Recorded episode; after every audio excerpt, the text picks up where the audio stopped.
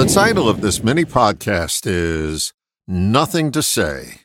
The grasshopper offered this lengthy message to me. If you have nothing to say and choose to speak anyway, say something you've never said before.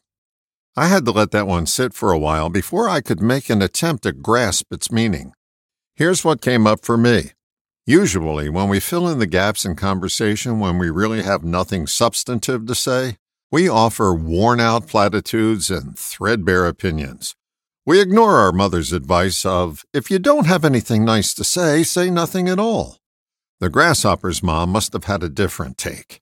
She apparently advised, if you choose to speak, say something different than you normally do.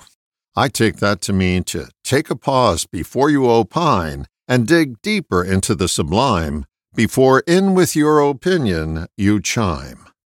I'm not a big fan of making conversation. I have that in the category of small talk. That's not to say that all your conversations have to be fact based think pieces. I can casually chat about nothing with the best of them. But if my nothing is filled with all the stuff people are tired of hearing, then they're going to stop hearing me. The best piece of advice I got about offering your views was this have a purpose in speaking. So, to sum up, before you let your words willy nilly fall from your lips, take a pause and check to see if they're worn out quips. All the best, John.